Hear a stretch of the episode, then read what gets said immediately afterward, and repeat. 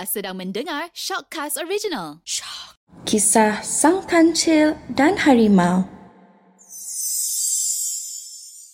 Pada suatu hari, di sebuah hutan, tinggal seekor harimau yang sangat gagah. Semua haiwan di hutan itu menggelarkan harimau sebagai raja di rimba. Di suatu ketika, harimau sedang asyik bercermin di sungai sambil membasuh mukanya. Hmm, gagah juga aku ni.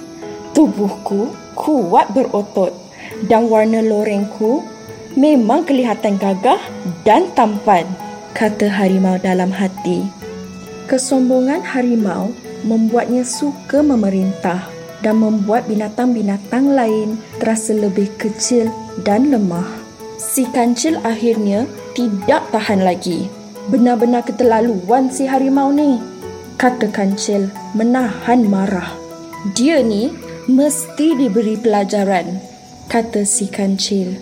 Sambil berfikir, si kancil tiba-tiba bertemu dengan si Arnab di tengah jalan.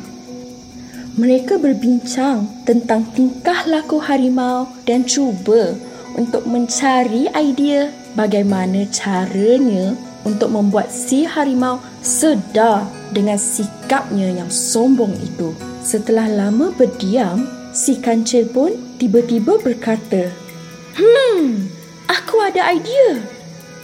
Eh, apa idea yang berada di fikiran kau sang kancil? Balas si Arnab. Tapi kau kena tolong aku, kata si kancil lagi.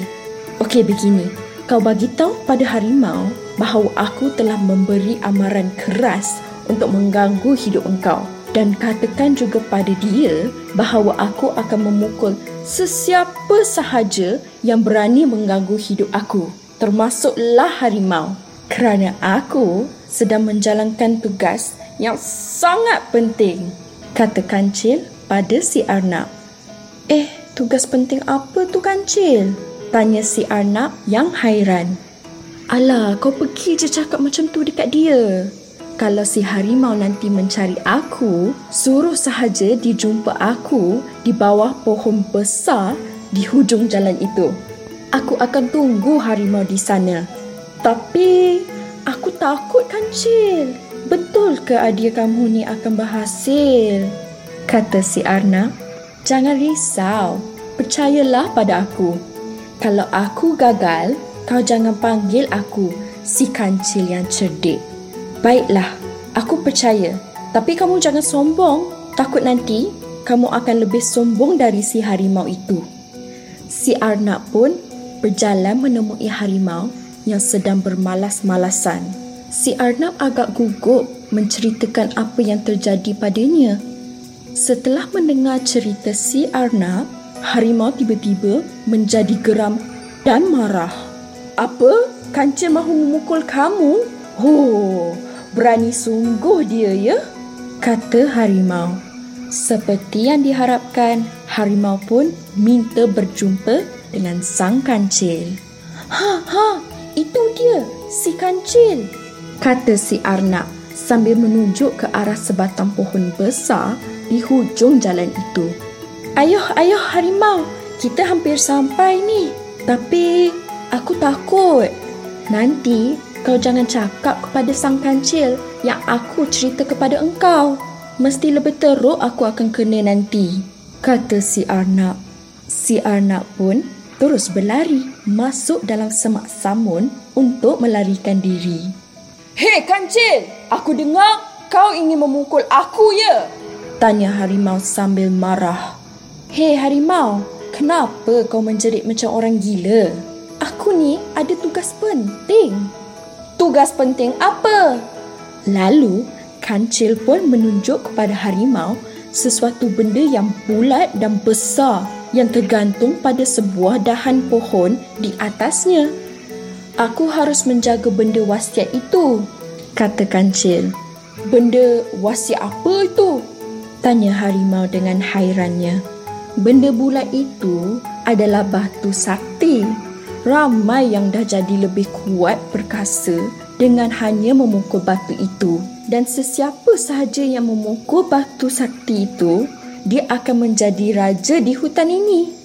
Tapi malangnya tiada sesiapa yang mampu lakukannya. Jadi, aku ditugaskan untuk menjaga batu di atas pokok ini. Harimau menjadi lebih teruja dan berani. Aku boleh tidak memukulnya? Siapa tahu kepala aku yang gagah perkasa inilah akan menjadi raja di hutan ini. Aku kan kuat. Eh, jangan, jangan, kata kancil. Harimau pun terus membujuk si kancil. Setelah agak lama berdebat, sang kancil pun berkata, Baiklah, tapi aku pergi dulu. Jangan salahkan aku kalau terjadi apa-apa ya. Setelah kancil pergi, harimau pun segera memanjat pohon dan memukul benda itu.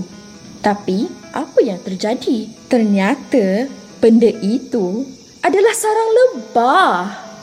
Sekelompok lebah yang marah keluar dari sarangnya kerana merasa diganggu. Lebah-lebah itu kemudian mengejar dan menyengat si harimau. Tolong, tolong! Teriak harimau dalam kesakitan sambil berlari. Harimau berlari menuju ke sebuah sungai dan langsung melompat masuk ke dalam sungai itu dan akhirnya selamat dari serangan lebah. Awas kau kancil! teriak harimau menahan kemarahannya. Aku ditipu lagi, kata harimau. Lihatlah semua, harimau yang gagah itu berlari lintang pukang kerana disengat lebah, kata kancil. Jadi, itulah kisah sang kancil dan harimau. Ada beberapa pengajaran yang kita boleh ambil dari kisah sang kancil dan harimau. Semua makhluk yang hidup mempunyai kelebihan dan kekurangan. Oleh itu, kita tak boleh berlaku sombong dan angkuh dengan kelebihan diri sendiri. Apa yang kita boleh lakukan adalah bersyukur dengan kelebihan yang diberikan dan berkongsi ilmu dengan orang sekeliling kita. Jika kita berlaku sombong dan angkuh, orang tidak akan menyukai perangai kita itu dan akan ingin berlaku jahat pada diri kita nanti. Sekian sahaja kisah Sang Kancil dan harimau.